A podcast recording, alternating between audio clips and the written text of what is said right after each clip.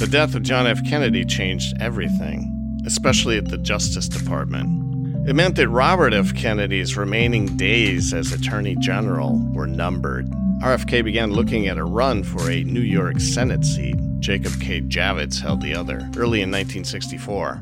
Although Nicholas Katzenbach succeeded RFK as Attorney General in September of 1964, there was no longer any White House support for directly confronting the Israel lobby. The reelection question loomed large with Lyndon B. Johnson, like it had with his predecessors.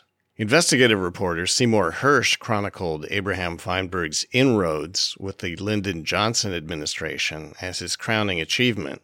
The older, more experienced Feinberg now had booming business concessions in Israel, which turbocharged his financial and lobbying acumen to ever higher velocities.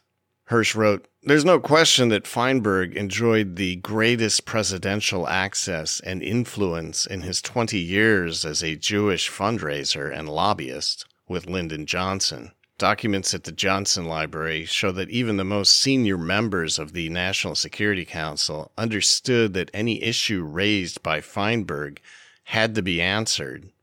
By 1968, the government of Israel had rewarded Feinberg for his services by permitting him to become the major owner of the nation's Coca Cola franchise. It would quickly become a multi million dollar profit center, he wrote. The exemption of Israel from Kennan's nuclear nonproliferation regime was confirmed after his death by President Lyndon Johnson in a telephone call to Clark Clifford, 1906 to 1998. Clifford replaced Robert McNamara as Secretary of Defense. In 1968, as the Israelis ramped up processing at their Dimona facility while denying to the U.S. that there was a weapons program, Clifford placed an urgent call to Johnson. Mr. President, I don't want to live in a world where the Israelis have nuclear weapons. Johnson's reply was definitive. Don't bother me with this anymore. And he hung up. Johnson would go on to celebrate the signing of the Non Proliferation Treaty with 50 nations as the most difficult and most important of all the agreements reached with Moscow. But Johnson soon learned that even though the Israel lobby had been granted an unofficial preliminary exemption to the Nuclear Nonproliferation Treaty and even U.S. agreement not to acknowledge its arsenal, this could not buy support for the war in Vietnam. None of his Israel lobby backers would, or more likely could, push top down policy mandates into the grassroots organizations for whom they claim to speak. In particular, Johnson simplistically pandered for more Jewish support for the war in Vietnam. He colorfully recalled to Israeli Foreign Minister Abba Eban the lack of horse trading on the issue during one delegation's visit. A bunch of rabbis came here one day in 1967 to tell me that I ought not to send a single screwdriver to Vietnam, but on the other hand, the U.S. should push all our aircraft carriers through the Strait of Tiran to, to help Israel. Johnson suffered an excruciating public scolding in 1966 when his entreaties for Jewish support were leaked to the press. Johnson was abraded by the American Council for Judaism for believing in the top down power myths of his circle of elite campaign financiers, or that American Jewish views were somehow monolithic and homogeneous. They wrote, critical of the meeting held at Mr. Goldberg's apartment last week, at which the United States representative to the United Nations reportedly defended President Johnson from charges that he had ascribed a single view on Vietnam to all Jews and linked the administration's Vietnam policy with the United States aid to Israel. For 20 years, Mr. Korn said American Zionists have given the impression that all Jews automatically support Zionist policy. President Johnson, Mr. Korn stated, could ignore such claims. American Jews, he said, face a fundamental problem when their interests are linked to the national interests of Israel. American Jews, he charged, have permitted a handful of self appointed spokesmen to wheel and deal in the name of the Jews. Although applying FARA to the Israel lobby was swept off the table by the Johnson administration, pursuit of FARA violations related to other small countries remained active.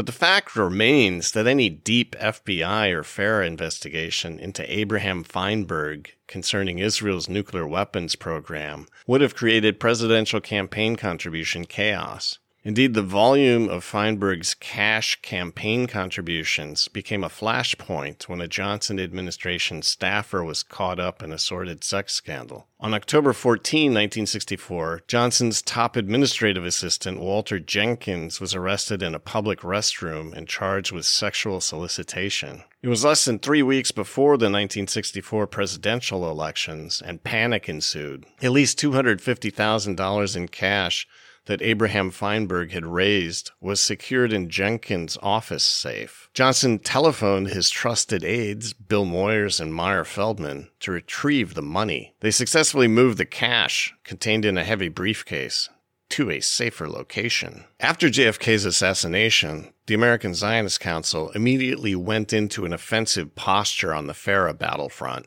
Rifkind promptly and unequivocally notified the FARA section on December 11, 1963, that our client is not prepared to register as a foreign agent of a foreign principal or to concede that it is subject to the registration requirement.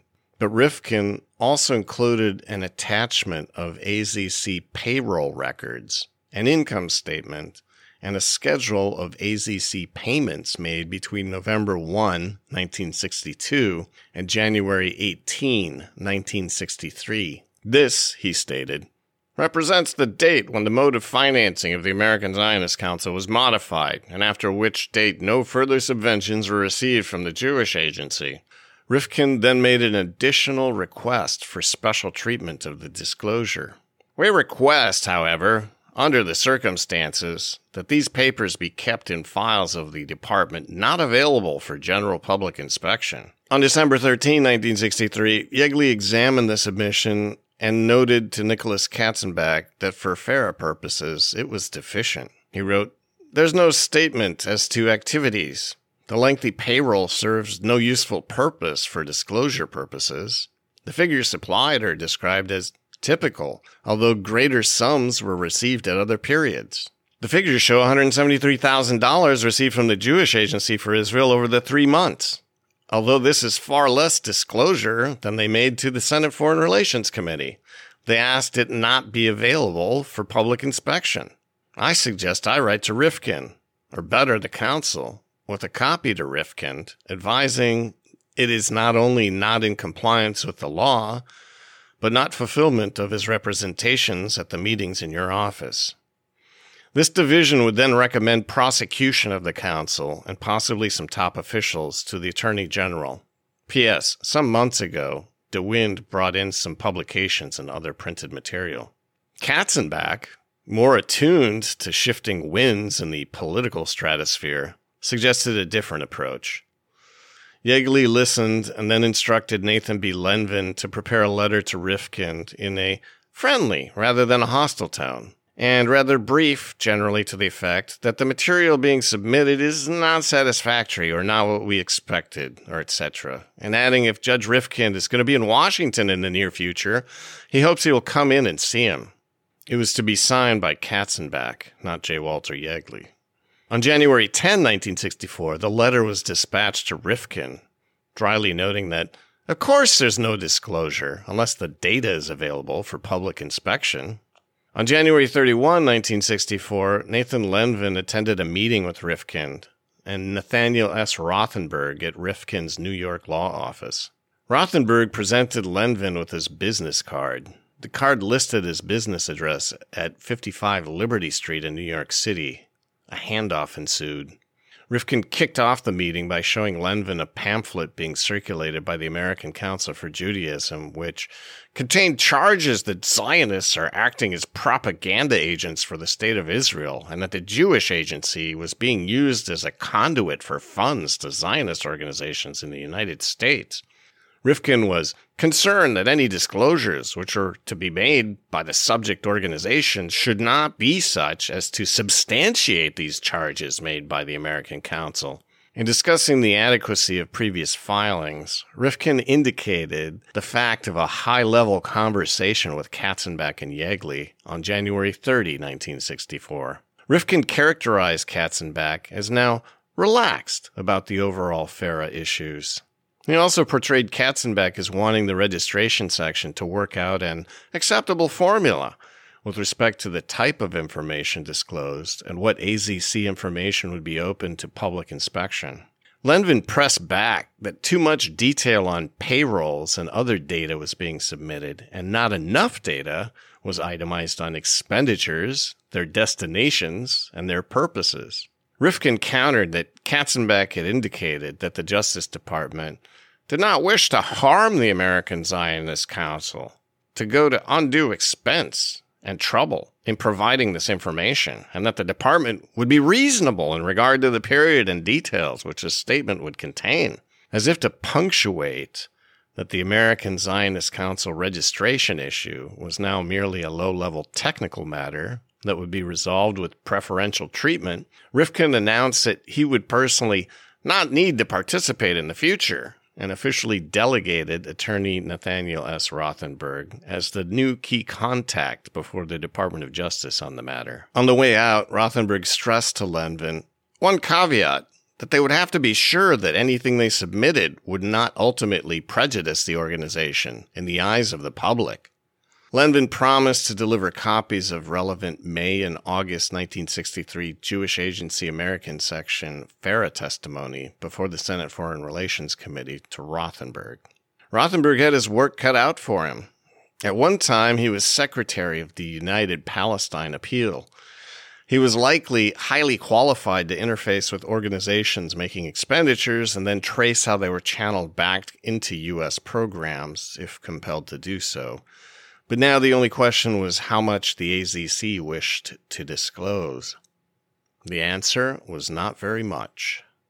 Rothenberg's assignment as American Zionist Council's lead lawyer before the Department of Justice underscored the power shifts in the final phase of the registration attempt. Simon Rifkind was out of the picture.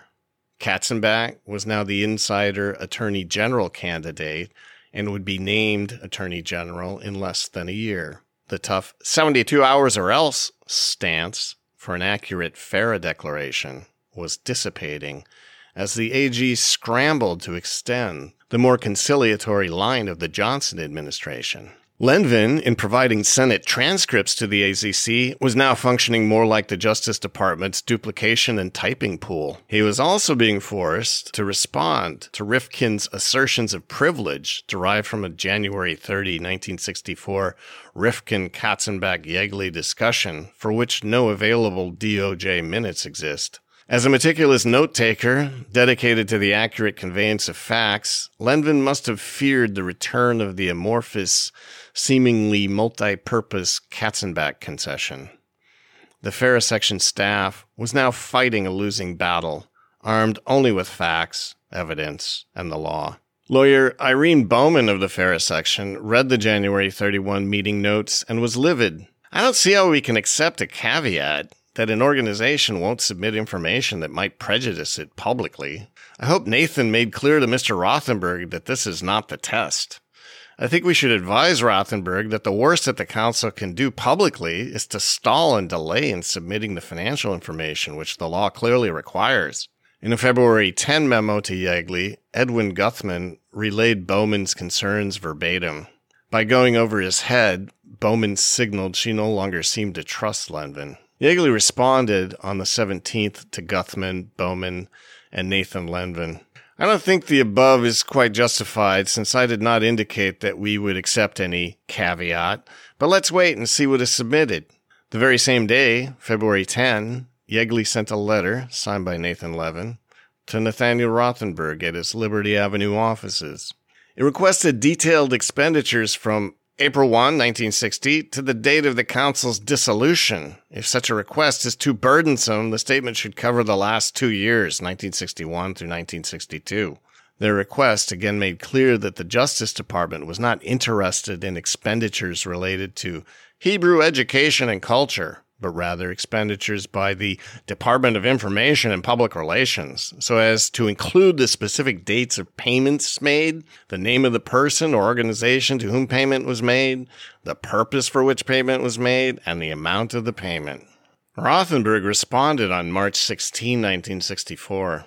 He suggested that the request for income and expenditures from the American Zionist Council fiscal year 1962 and the 10 months ending January 31, 1963, merely duplicated the information already furnished you by the American Zionist Council. Rothenberg then raised the Katzenbach concession. You are familiar, I know, with the agreement reached between Judge Rifkind and Mr. Katzenbach in the presence of Mr. Yeagley with regard to additional information to be furnished to your section. Such agreement was reached, as I understood it, in the realization by Mr. Katzenbach that with the present size of the staff of the council, it would be indeed burdensome to furnish your department with itemization of expenditures for the past two years.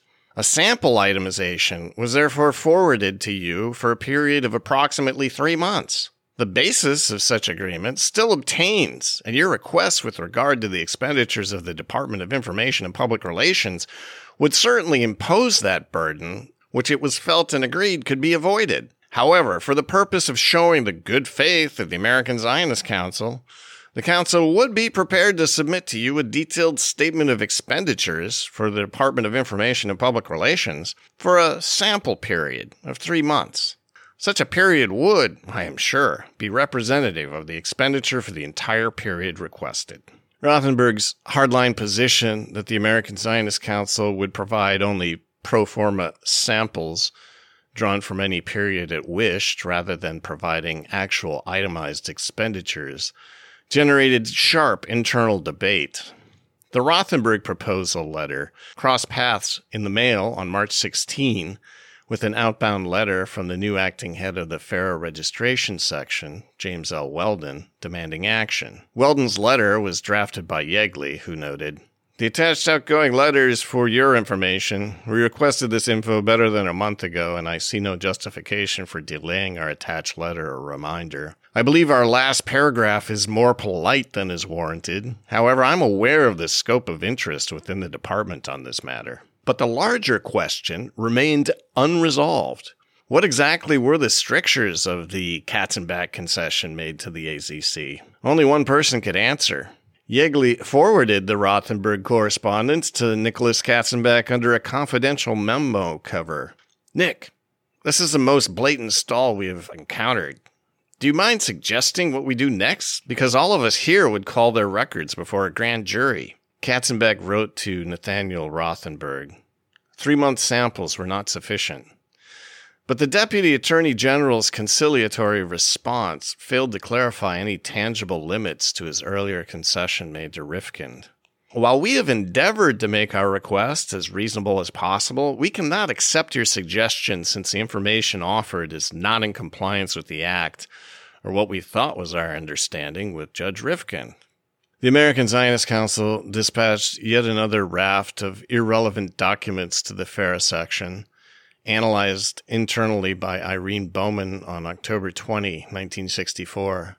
She found the expenditures were lumped into general headings with no dates or recipients mentioned. Under the heading titled Department of Information and Public Relations, there are 17 subheadings such as Grants to foundations and kindred organizations, $54,020. Pamphlet, newspapers, books, written materials, $7,119.68. Radio, TV, and films, $1,503.34. And speakers' fees and expenses, $17,856.49. As another illustration under a separate heading titled Special Services and Events, there's an item called Allocations to Constituent Zionist Organizations, $83,871.06. The AZC positioned itself as simply another node in the network, either unwilling or incapable of disclosing the ultimate destination and use of transferred funds. Bowman again noted the attribute plaguing previous American Zionist Council submissions. The sample itemization of payments was deemed deficient in that it did not cover a sufficient period of time. And the itemization set forth insignificant items in great detail while failing to focus attention on payments by the Department of Information and Public Relations. Bowman then attempted, possibly in desperation, to outline how the previous FARA requests for itemized disclosures actually fell within the limits of the Katzenbach concession. The above request appears to be in line with Mr. Katzenbach's position in this matter as expressed in his meeting on May 2, 1963 with Judge Rifkind, in which he said that if the council made a full disclosure of the receipt and expenditure of funds it had received from the Jewish agency so that such information would then be available for public inspection, the purposes and objectives of the Registration Act Act might well be accomplished. Mr. Katzenbach made it clear he was not at that time committing the department to accepting this procedure, but that we would examine the material filed by the council before reaching a decision, she wrote. But the American Zionist Council no longer had to risk full and potentially public disclosure to the Justice Department. On October 22, 1964, Katzenbach briefly attended his last formal meeting on the American Zionist Council matter with Rothenberg, Yeagley, and Lenvin. The meeting was the beginning of a cascading series of capitulations to American Zionist Council demands for special treatment. Katzenbach then became acting attorney general in September when Robert F. Kennedy resigned from the Department of Justice to begin his run for a New York Senate seat. Nathan Lenvin outlined the October 22, 1964 meeting by noting the scarcity of Katzenbach's time and submission to AZC demands for material and temporal disclosure limits. Mr. Katzenbach had to excuse himself because of urgent business elsewhere, but before he left, he made clear to Mr. Rothenberg that, in response to the latter's assertion that to submit all of the financial information we had previously requested for a two to two and a half year period would be a greater burden on the subject, we would accept a statement as to a typical three month expenditure projected for the entire period concerned. Katzenbach was now accepting a projection as opposed to comprehensive actual declaration filings over the period in question for the FARA section. Katzenbach was even more conciliatory in allowing the American Zionist Council to choose which period it would like to report, as noted by Lenvin. Mr. Rothenberg replied to Mr. Katzenbach that the department could take any three month period it wanted, but Mr. Katzenbach made it clear that it was their responsibility to pick a three month period that would reflect by projection the true state of expenditures made by the Public Information Department of the American Zionist Council. After Katzenbach left the meeting, Rothenberg contested the point that actual itemized rather than representative data would be required. Lenvin's notes continue. He did not entirely appreciate the ruling which Mr. Katzenbach had made in this matter, to wit, that we would not accept a typical three month period, which was what Mr. Rothenberg seemed to think Mr. Katzenbach had requested. But we would have to have this typical three month period projected so that it would reasonably reflect all of the expenditures of the Public Information Department of the subject during the period concerned. Mr. Rothenberg then stated that he understood and would attempt to accomplish this result. Rothenberg pressed for an additional major concession from the Department of Justice that the names of public speakers contracted by the American Zionist Council who received indirect compensation from the Jewish agency not be made public. Lenvin noted that this core public disclosure and the proposed three month filing was going to be ruled on by Katzenbach. Included among the items, which we advised Mr. Rothenberg we would want in the breakdown of expenditures, were payments made to the lecturers who were retained by the subject to make speeches or talks on behalf of the subject. Mr. Rothenberg claimed that this could well be embarrassing, particularly to individuals such as university professors who would not want to make it part of the public record that they receive fees or expenses from the subject for this type of activity. Mr. Yeagley indicated that he would present this view to Mr. Katzenbach to determine whether he would be willing to modify the financial statement we were expecting so that the names of these particular individuals would not have to be included. Katzenbach apparently agreed. In handwritten notations to the meeting memo, Yeagley noted that this type of confidentiality for the speakers was okay in view of agency is terminated and speakers did not realize counsel was a foreign agent. Yeagley further proposed a novel technical treatment of the speakers list, a non public file to be held in the FARA Public Registration Office. He made this handwritten notation on the second page of Lenvin's meeting notes file. They are to include the names for confidential info of department, not for public file. On November 4, 1964, Nathaniel Rothenberg advised Nathan Lenvin that he would provide detailed expenditures from the AZC Department of Information and Public Relations for the period of April, May, and June of 1962. This list was to contain administrative expenses, meetings and speakers' fees, written materials, television, radio, and film, subventions, and visitors to Israel. Rothenberg affirmed that the period chosen is a fair representation of the expenditures of this department for any and all other three month periods, and that the item set forth when projected over a yearly period would approximate the annual cost for each item. Yeagley responded to Rothenberg on November 18, 1964, that it was intended, however, that the reporting period would be the entire period with which we are concerned. For example, January 1960 to April 1962. Mr. Katzenbach agreed. However, that the report for the full period could be prepared by projecting a typical three month period, and that as long as you are satisfied that the sample period selected was representative of the entire period and would result in a reasonably or substantially accurate report, he would be willing to accept it in that form. The Department of Justice had now capitulated, via Yeagley, on any right to compare the three month expenditures to an actual year of true income and expenses. On November 23, 1964, Rothenberg returned a short letter stating, In accordance with our understanding, I have asked the American Zionist Council to proceed with the preparation of the report. It will be forwarded to you at the earliest possible moment.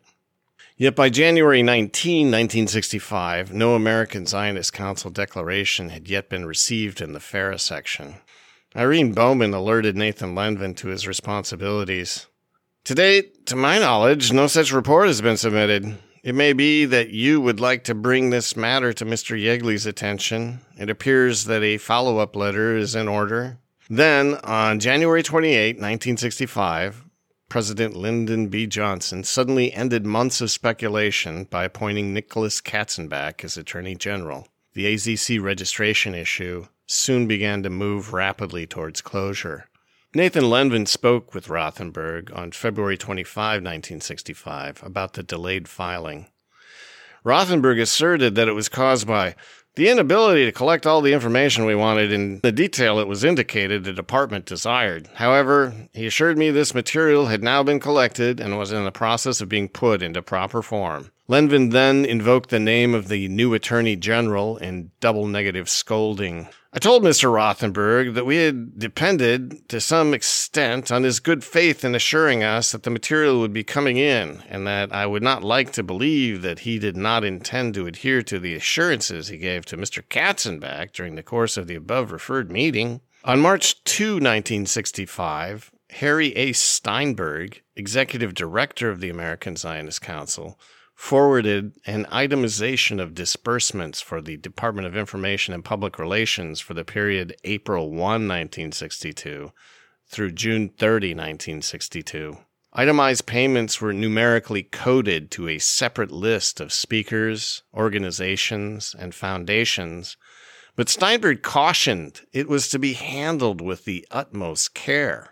Mr. Rothenberg has requested of you that this listing be kept separate and apart from the record of disbursement in any public files of your section. The Department of Information and Public Relations disbursements for the period totaled $37,986.92 in payments for administration, speakers' fees, written materials, broadcast media, subventions, and visitors to Israel the secret list of speakers and payments for publications, as publicly intended, is somewhat unremarkable.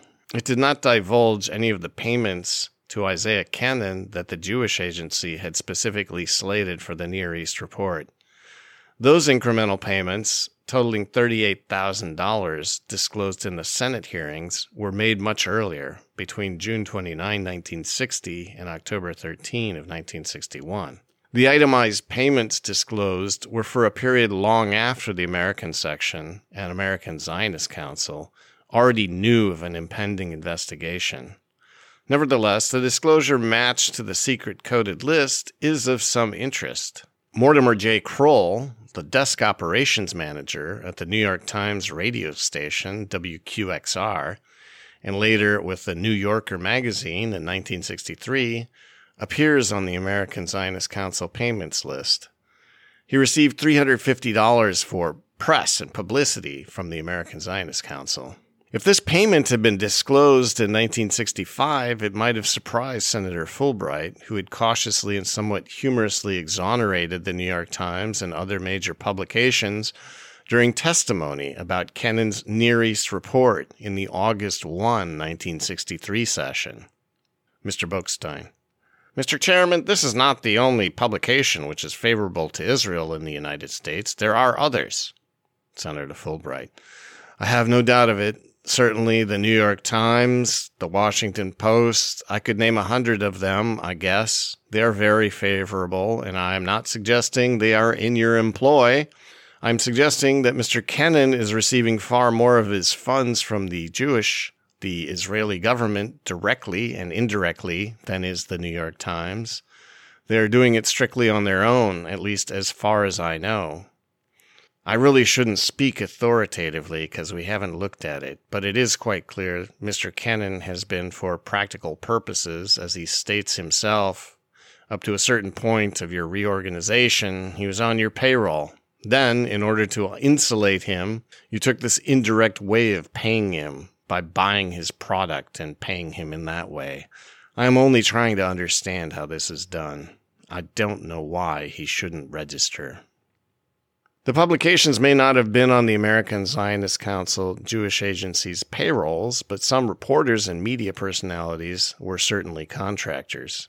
Among the other names appearing in the keyword index were Reverend Karl Baehr of the American Christian Association for Israel, $500 for meetings and written materials, and Jacques Torczyner, president of the Zionist Organization of America, $142 for travel expenses. Academics include Harvard PhD professor and author John Stoessinger, $210 for fees and expenses, and Dr. Nasrollah Fatemi, $234.97 for travel expenses. Fatemi served as Iran's delegate to the United Nations in the 1950s and later became director emeritus of the Graduate Institute of International Studies at Fairleigh Dickinson University in New Jersey. Among the smaller payments itemized, as little as 72 cents for a booklet, was a disbursement to Joseph B. Schechtman, 1891 to 1970, but the payment is nonetheless noteworthy. Schechtman was the founder of the World Union of Zionist Revisionists and would become a prolific author after moving to the U.S. in 1941. His many books include The Arab Refugee Problem, 1952. The Life and Times of Vladimir Jabotinsky, Rebel and Statesman, The Early Years, 1956. On Wings of Eagles, The Plight, Exodus, and Homecoming of Oriental Jewry, 1951. Jordan, A State That Never Was, 1968. Arab Terror, Blueprint for Political Murder, 1969. And Israel Explores Deir Yassin Blood Libel, 1969. Though he only received $12 as a speaker's expense on the AZC coded disclosure, he was already serving on the executive committee of the Jewish Agency at the time. Like other individuals listed in the disclosures, the AZC probably felt that Schechtman could fend for himself if he was outed as an AZC contractor. Few of the organizations and individuals selected for the short American Zionist Council filing would generate undue problems or even interest if discovered. But they never were. Their public disclosure was classified. Nathan Lenvin must have exhaled a somewhat self satisfied breath of relief to Irene Bowman. Apparently, my visit with Mr. Rothenberg has had at least some concrete results. If we can reasonably find that this is in substantial compliance with the understanding reached between Mr. Rothenberg and Mr. Katzenbach in regard to what this organization would report, then I believe we should try to write fini to this, at least for the time being. If you do find this fairly satisfactory, then we should make an effort to gather the other material which has been submitted, including the propaganda material, and if possible, make one file, which would then be available for public inspection, should such an occasion arise. Now, on the spot, Irene Bowman momentarily crumbled. She filed a neutral, almost mechanical memo recapitulating Katzenbach's earlier acceptance of a sample reporting period and the AZC's submission of material without indicating any tangible approval or disapproval. She did raise one final outstanding issue. Would Steinberg's request for recipient secrecy actually be allowed by the Justice Department? If it was, how would the FARA section handle a non public public disclosure? Bowman once again appealed to Lenvin's superiors, writing, in the covering letter to the department, Mr. Harry A. Steinberg, executive director of the American Zionist Council, states that Mr. Rothenberg has requested that this listing be kept secret and apart from the record of disbursements in any public files of this section. It is suggested that the sufficiency of this material as a registration statement should be passed upon by either Mr. Yeagley or Mr. Katzenbach. But then, in cursive handwriting across the bottom of the memo, appears Bowman's obtuse initialed capitulation. Later documents indicate her additional clarification was produced under duress, writing, I agree with the conclusion that I recommended that the material be accepted and put into form for public examination. Bowman's actual position truer to her previous form, is illuminated in a file entry detailing the utter inadequacy of the American Zionist Council material as a FARA registration. It is dated the very next day, March 24 of 1965. Her resentment at being forced to synthesize and approve a statement conjured up from disparate documents and projections shines through in her memo, now coolly addressed to the department files rather than to Nathan B. Lenvin. Bowman wrote, While it appears possible to make up a registration statement from documents furnished by a prospective registrant, these documents should furnish all of the information required by the Act to be stated in a registration statement. The above material, none of which is executed under oath, fails to provide the following information for the purpose of the Act the identification of the foreign principal, the Jewish Agency, American Section, Incorporated, and whether the agency relationship still exists. The agreement or terms of the agreement, if oral, between the Jewish Agency and the American Zionist Council. A detailed itemization of the expenditures for the period, April 1960 to the date of dissolution from the Department of Information and Public Relations. A comprehensive statement regarding the funds received from the foreign principal from 1960 including the purpose for which received, and a concise statement of the activities taken on behalf of the foreign principal.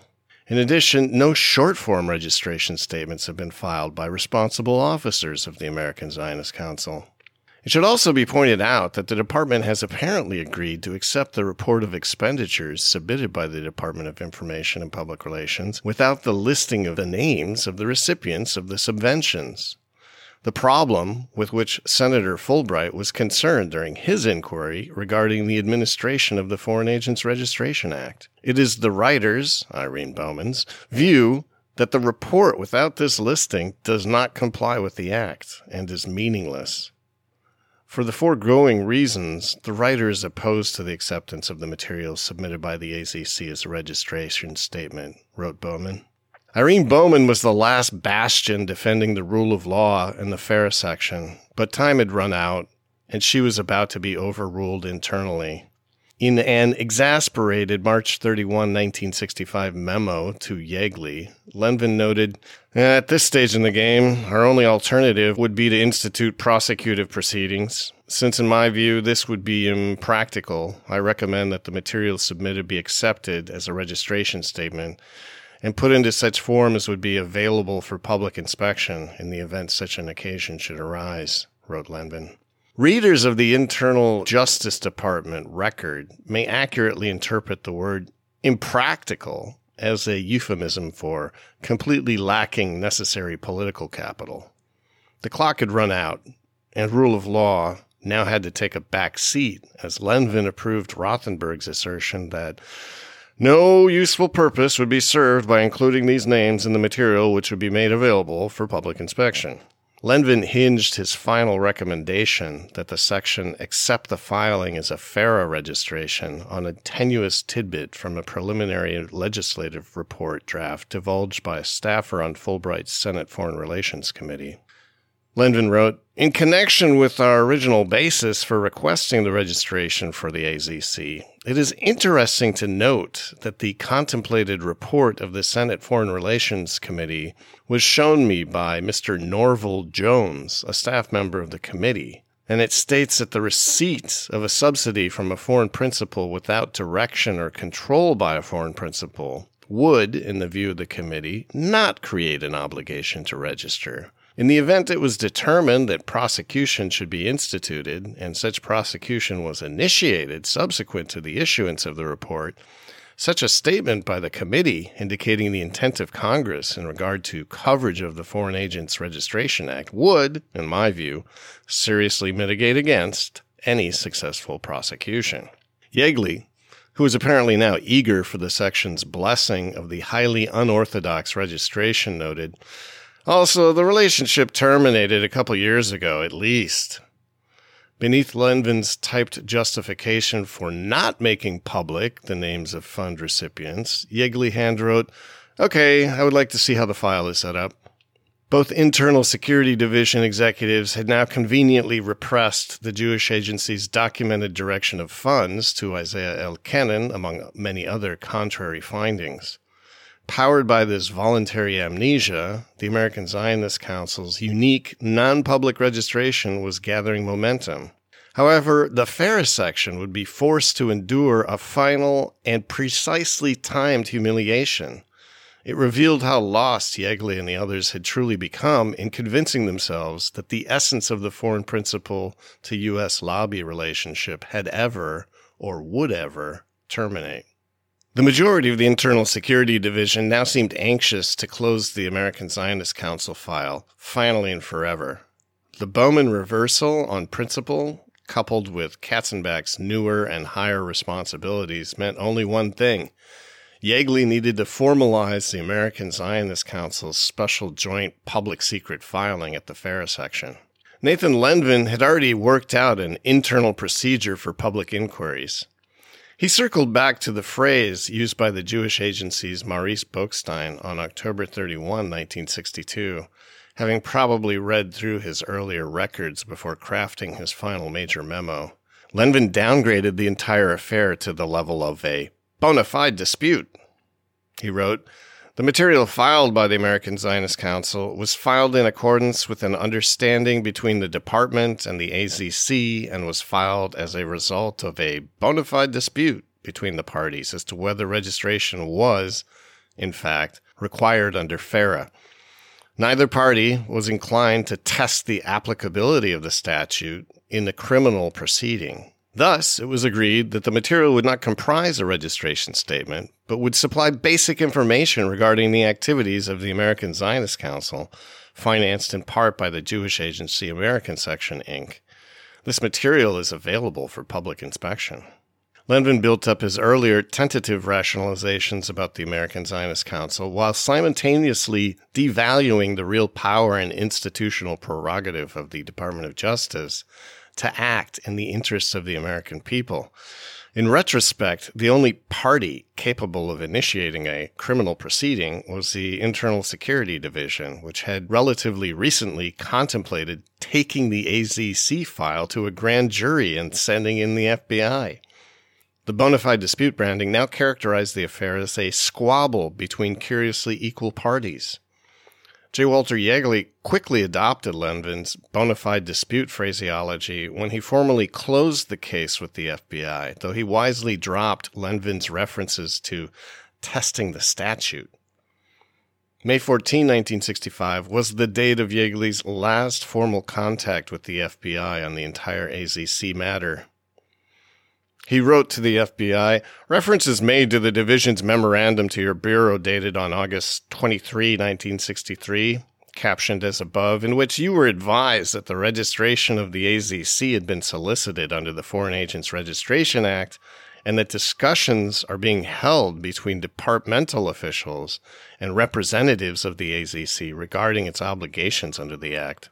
For your information, the AZC has submitted informational material which is available in the registration section for public examination.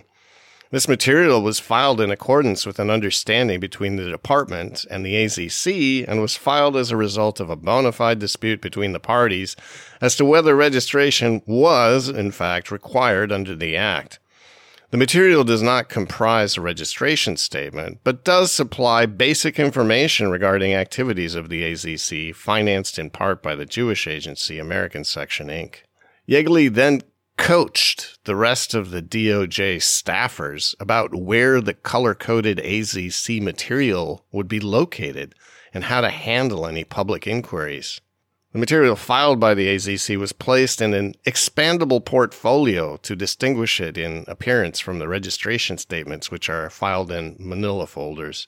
In the event Miss Eldred receives inquiries as to whether the AZC is registered under the Act, she has been instructed to respond in the negative. She is to advise, however, that the AZC has filed information with this section, which is available for public examination. On a final consolidating memo formalizing the accommodations for the secret section of the AZC file, Yeagley wistfully penned, perhaps for posterity, Okay, this seems to be what Attorney General Kennedy and the then Deputy AG Katzenbach had in mind. His earlier commitment to uphold law as applied to the facts in this particular case was now defunct. Robert F. Kennedy, elected and serving in the Senate since January 3, 1965, had long since moved on to other controversies. RFK fell to assassination on June 6, 1968. No former Department of Justice insider writing a book investigator, or member of the news media ever had the AZC files declassified to reveal a remarkable, if somewhat bureaucratic saga. Few insiders had anything to gain from it. For some of those directly involved, promising career advances awaited. Others were reaching the end of the line and had no need to rock the boat. Only one, Irene A. Bowman, seems to have been a likely candidate for disclosing the story. J. Walter Yeagley went on to become a District of Columbia Court of Appeals judge and died peacefully in West Palm Beach, Florida in 1990. Nathan B. Lenvin, longtime veteran of the FARA section, never left the Department of Justice. He died in his sleep at the age of 58 during a business trip to Chicago to interview potential recruits in 1968. His wife, an English teacher in Northern Virginia, died 30 years later, survived by their two children. Nicholas Katzenbach died in 2012. He's remembered for a legendary 1963 civil rights era showdown with Alabama Governor George Wallace, who literally blocked the entry of two black students into the University of Alabama. Katzenbach rose to become U.S. Undersecretary of State from 1966 to 1969 and his pithy and now declassified Johnson administration analysis is entering the American public consciousness via new Middle East histories, including those covering the 1967 Six Day War. These histories refute the volumes of orthodox narratives of an Israeli David pitted against the Arab Goliath among the more recent Katzenbach blurbs to be released, quote, the intelligence was absolutely flat on the fact that the Israelis could wipe out the Arabs in no time at all. But whatever became of the American Zionist Council? Its public affairs and lobbying functions eventually morphed into the American Israel Public Affairs Committee and affiliated organizations and think tanks. But the American Zionist Council did settle its score with the FARA section in Kenen's favorite arena, the press.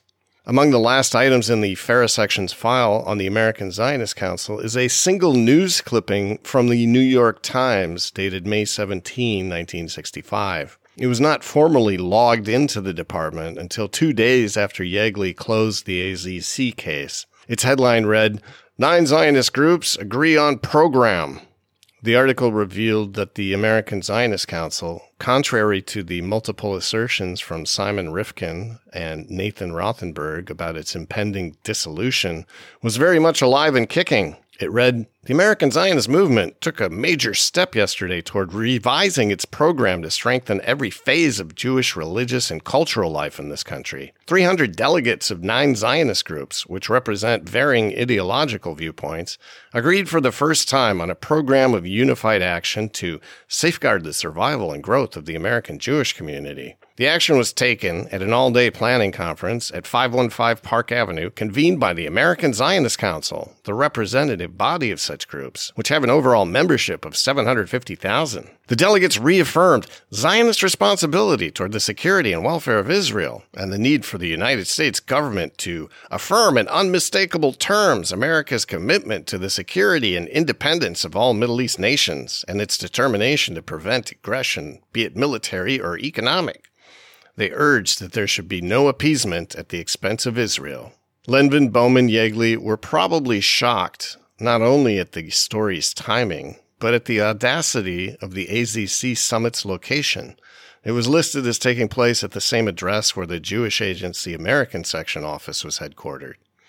The AZC meeting also signaled the beginning of a new and even more aggressive phase for the lobby, which would soon challenge U.S. election law enforcement and the sanctity of classified U.S. economic and national security information. AIPAC would provide a clean corporate shell organization into which the AZC's lobbying and public relations talent and initiative infrastructure would be poured. Still, scattered public resistance continued. The Jewish Agency American section would be abruptly forced to shut down a professor and an activist, the only two members of the public ever logged at the FARA section as having reviewed the public American Zionist Council FARA filing, analyzed it, and mounted legal challenges to the Jewish Agency American section.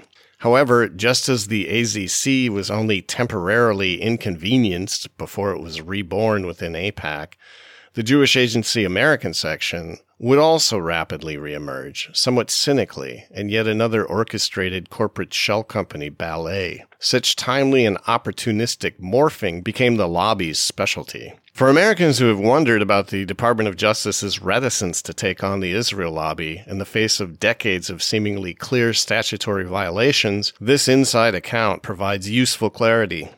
There is an institutional history behind that extreme reluctance. Few in the Justice Department would or could discuss the relevant history with outsiders until the day it was declassified. That day has arrived, and perhaps a more informed discussion and warranted law enforcement may commence. And what became of Irene Bowman after this showdown? Predictably, Bowman's innate sense of fair play drove her straight into trouble at the Department of Justice. In 1976, at the age of 45, she filed a lawsuit alleging age and sex discrimination in the promotion of women. Bowman was a highly accomplished 1955 graduate of Ohio State University Law School and secretary of the Law Review. She won this lawsuit and received monetary damages. She then went on to work helping other women with sex discrimination appeals from within the Equal Employment Opportunity Commission, an agency established via the Civil Rights Act of 1964 to administer and enforce civil rights laws against workplace discrimination. She worked in this new role until six weeks before she died in 1982. Bowman was clearly the only public official who did not succumb to the pressures outlined by L. Edward Tonkin in his explicit warning to Robert F. Kennedy. Bowman and other dedicated officials at the U.S. Department of Justice briefly stood and fought on America's defense line. They all failed.